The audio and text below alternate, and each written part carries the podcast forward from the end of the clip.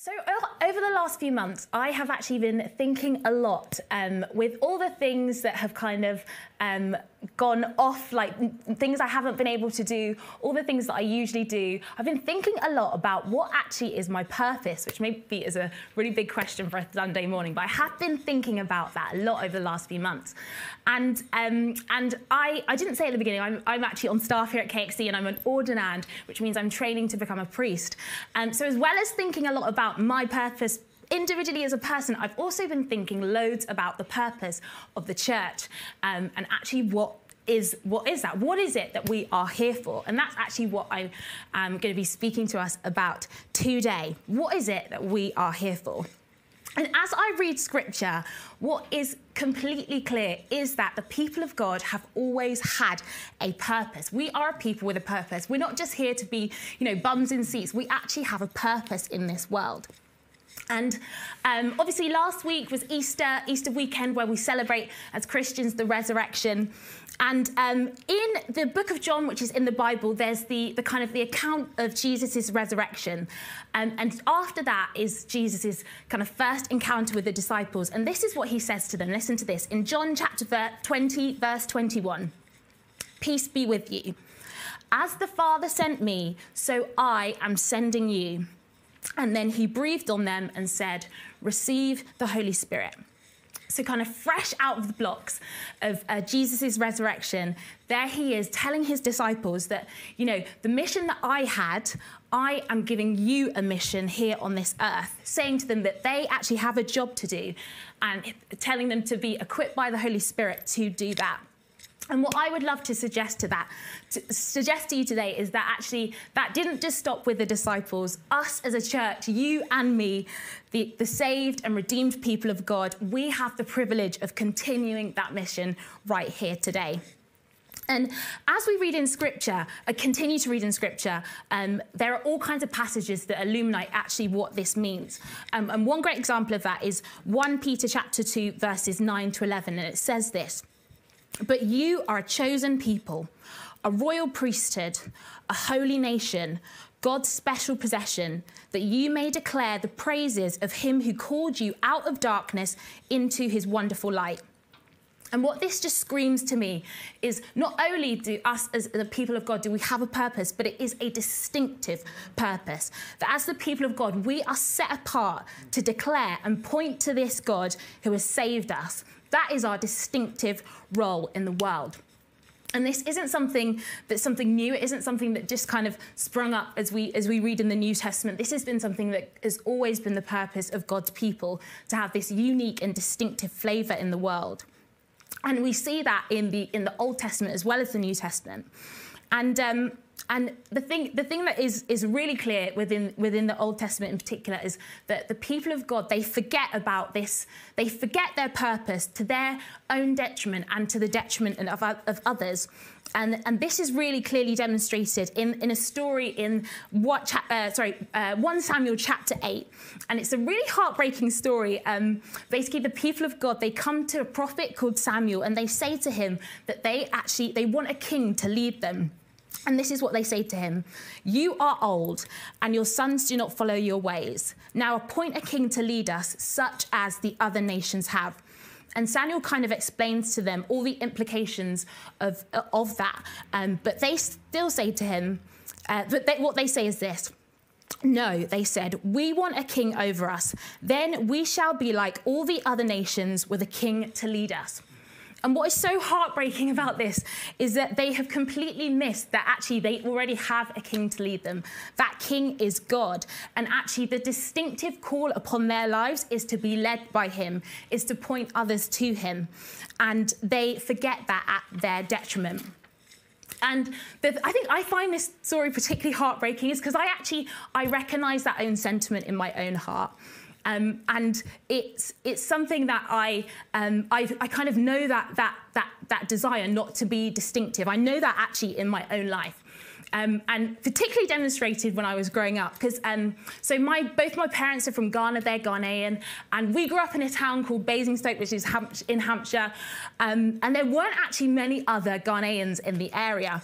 And so my kind of driving force when I was a teenager was just to kind of blend in with everybody else around me, just kind of um, not draw too much attention to the fact that I was from Ghana. But I felt like my parents were bent on the opposite.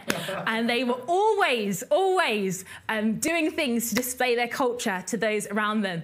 Um, and as a teenager, that just made me cringe. I have so many memories of us when we'd be going to um, you know, family events in London, driving in the car, and stopping off at the petrol station, and my parents getting out of the car, and they'd always be dressed in their this amazing Ghanaian clothing, and I'd just be dying in the car because I was like, oh, everyone can see the clothes they're wearing, or even things like I remember when I was really young at primary school, and we had to do this kind of show and tell, and bringing different items for different kind of letters of the alphabet, and my mum actually came in and she made some yam. I don't know if you know what yam is, this kind of Ghanaian root uh, vegetable, and she brought in and she brought it for everyone. And I just died inside. I was like, oh, I didn't want, I didn't want everyone to, to be aware that I'm different. Um, and the thing is, it took me such a long time to get away from that mindset of, of my primary concern being like everybody else around me. But actually, I, as I've grown up, I've seen there's so much beauty um, and so much, uh, so, so much that's wonderful about sharing your culture with others, whether that be music or clothing or, or dress, whatever that is. And that's what my parents knew, um, and I missed out on um, as a young person. But I think the same thing can sometimes creep into us in regard to our faith as the people of God. As individuals, it can be easier for us to want to actually trade in our distinctiveness and forget that the story the story that we have to tell is, is, is different and unique, but it plays a part in this world. And maybe that actually resonates with you. Maybe there are times when actually the eyes of what other other people's eyes, what other people are thinking, whether maybe that is feels more important to you in, in some moments in embracing the fullness of, of, of pointing to Jesus in any given situation or fully embracing his presence, or actually even um, even it, it stops you from kind of fully being a part of this family here.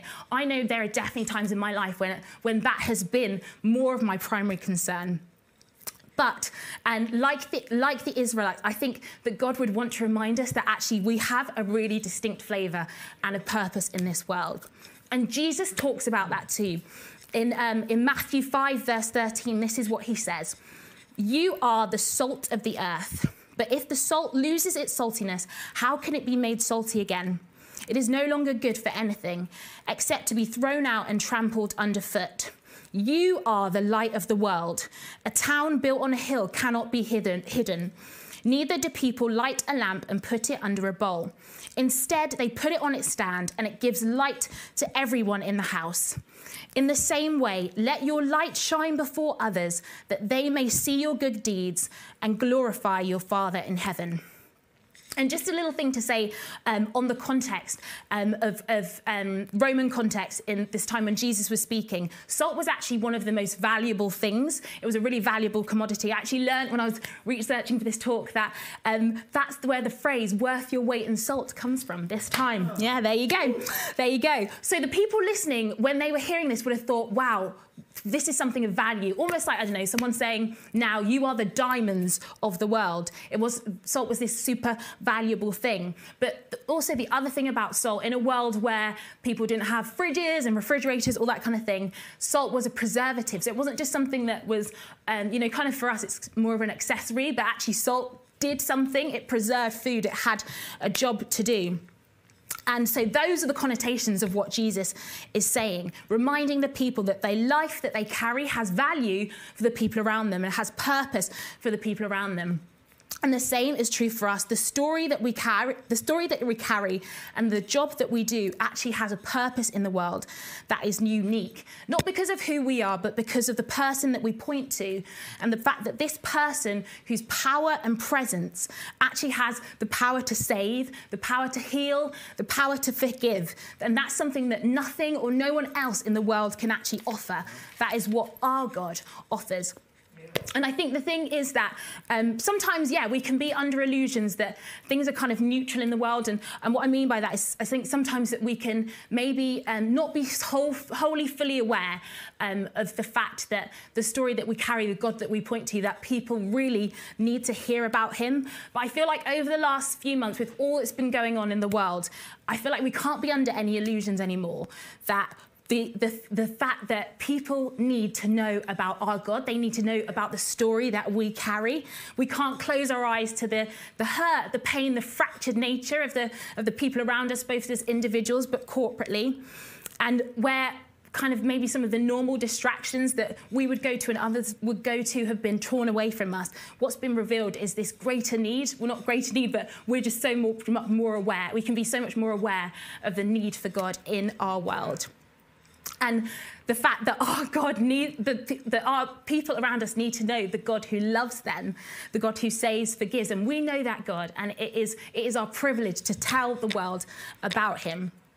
And I just wonder whether, um, yeah, God just would want to remind us again of who we are and why we're here. Not asking us to kind of do more, but to remind us of who we are already to reset our vision um, and to remind us that just as Je- those words that Jesus said, just as the Father sent me, so I am sending you.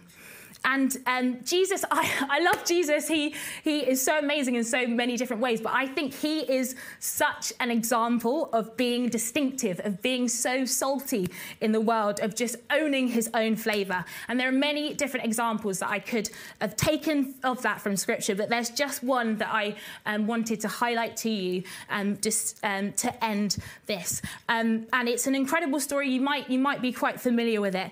Um, but I think the really cool thing about this story is we actually get to see what is almost motivating Jesus, what is going on within him as he as he does this act. So we're just going to look at that now.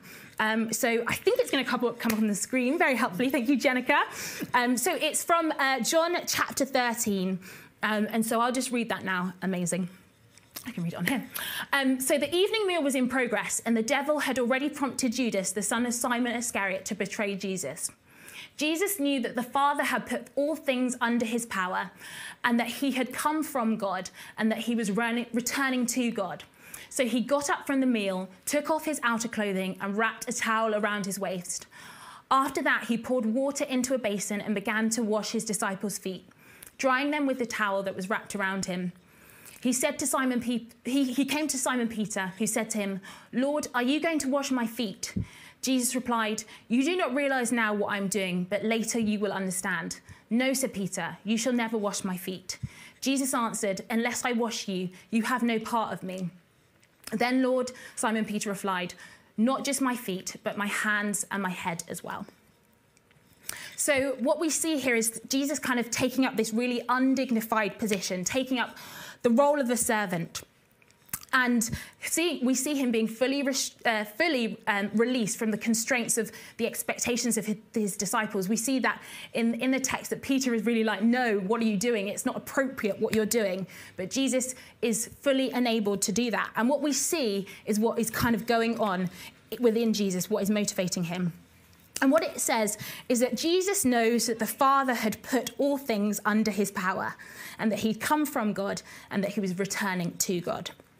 So, the first thing that I just wanted to highlight was that Jesus knew that the Father had put all things under his power. That's a reminder of his authority that the Father had given him. So, knowing his authority in that moment enabled him to serve his disciples in this unconventional and distinctive way. And I wonder whether God would just want to remind us of that, that as the people of God, of the authority that we have in Jesus' name. There's another passage in scripture that I, I, just wanted to highlight, which kind of unpacks what the, the role of the people of God in the world. And it's in um, Matthew 28. And it's, it's kind of known as the Great Commission, where Jesus tells his disciples to go and make disciples and teach.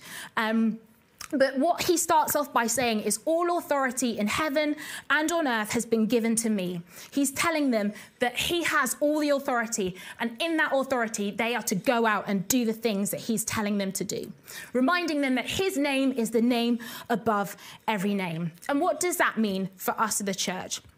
I think that it means that we can be released to play our distinctive role as the people of God with confidence, not in ourselves, but in the name of Jesus.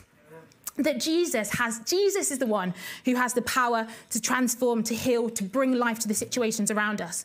So that when, so that when we are out in the world doing whatever it is that we do, that we know that actually we can have the confidence to, to pray for people the confidence that even actually when we get things wrong, He's the one that is able to redeem all things, that He's the one who's able to forgive us, to cover our shame, and actually give us a, new, a fresh chance and a new opportunity, even when we've messed things up.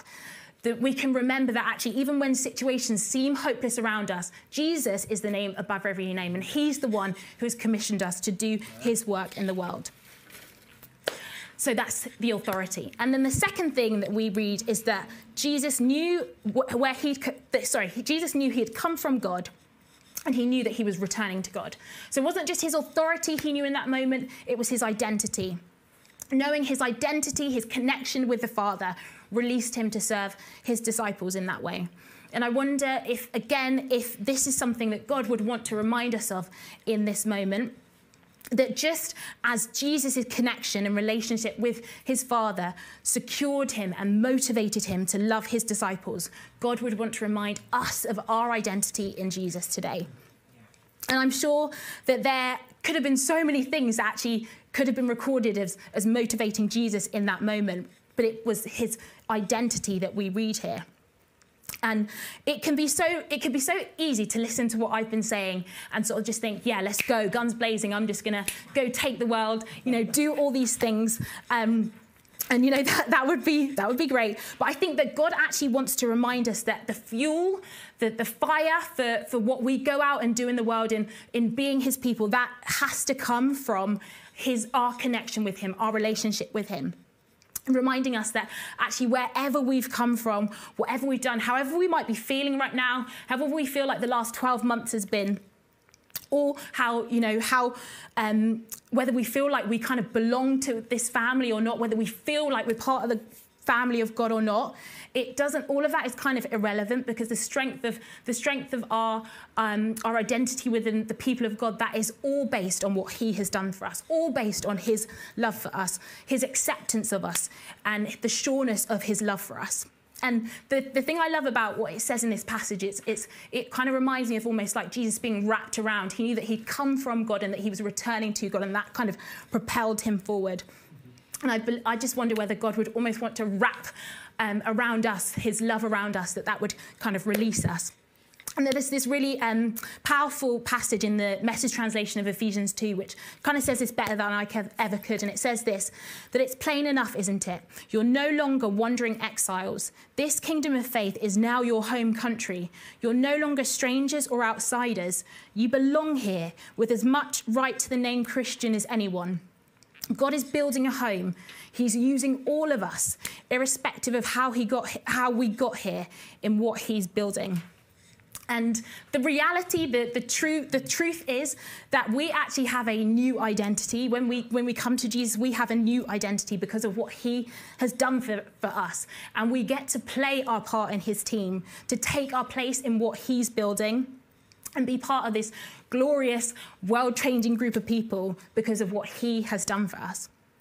And I guess my prayer for myself and all of us as a church is, is that knowing who we are in Jesus, knowing um, how much he loves us, knowing his acceptance of us, and knowing actually the authority that we have in him, that that would release us into, into the fullness of our purpose, and that that would fuel us to live the way that he's calling us to live, both as, you know, as individuals, for each and every one of us to know that, but also as a group of people, that we'd be released into the purpose of pointing to Jesus in this world and living actually really distinctly um, and, and sharing our story with those around us.